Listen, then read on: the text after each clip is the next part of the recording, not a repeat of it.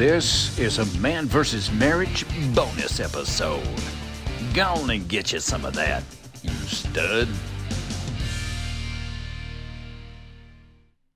What is up, man versus marriage nation? It is I, the Q Dog, back in the studio for another bonus drop episode.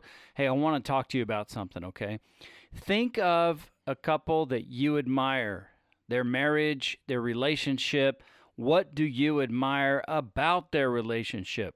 See, coming this year, we plan on having some really neat couples on our program so they can talk to you about something in their marriage where they specialize, something that they really want to communicate to make your marriage better. With that being said, we are looking to see if there are any couples that you love, that you have a lot of faith in, couples that you admire, and maybe we can get them on the show. So reach out to us, let us know what you think. You know, you can go to manversusmarriagepodcast.com, click on the bubble, and you can have a conversation there. Coach at manversusmarriagepodcast.com is the email, or you can look me up on Instagram, which is Quincy underscore Moran underscore.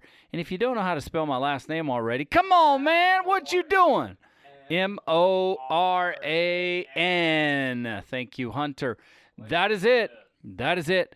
And what we're endeavoring to do is to give you a few different perspectives when it comes to marriage to help make you bigger, better, faster, stronger. That's a sports terminology. Anyway, that's it. I hope you're having a great day. Whatever you're doing, get out there and do your best. Pray that it's blessed. This is the Q Dog for Man versus Marriage.